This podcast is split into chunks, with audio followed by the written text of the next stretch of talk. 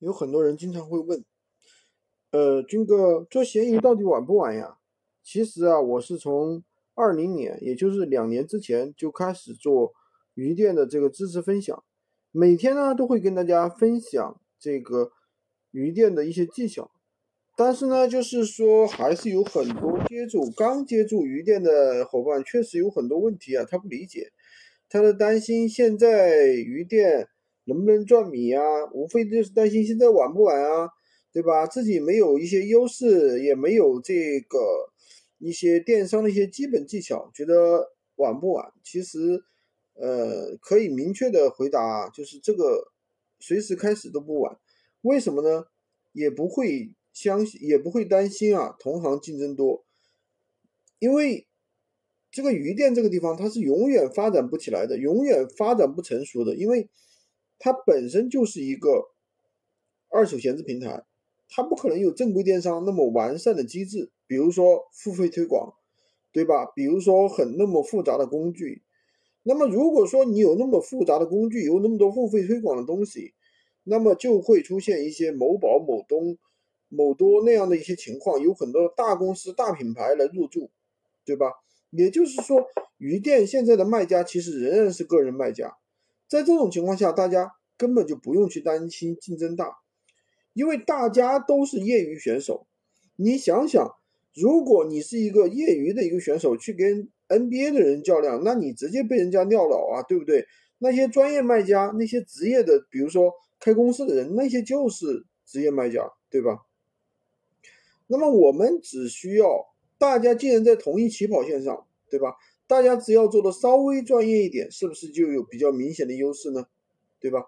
而且也不是说先来的就有一定有优势，对吧？前几年说实在话，市场也小，买家也少，对吧？现在的话，下载量越来越大了，那说明这个市场也越大了。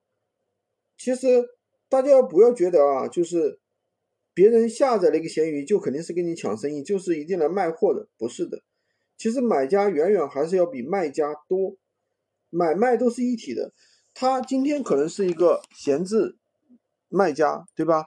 啊，他今天可能是一个买卖家，但是呢，他后天就有可能是一个什么？就是一可能是一个买家，对不对？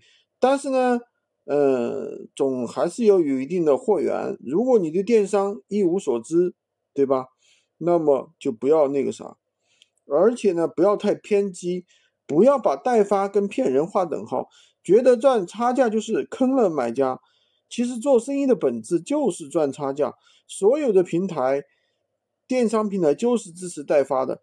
如其实因为你为什么觉不了解呢？因为你没有这个圈子，你肯定是不懂，对吧？但并不是说有货源就有优势。当然了，有些大品牌牌，如果你拿到代理的话，它确实是有优势的，对吧？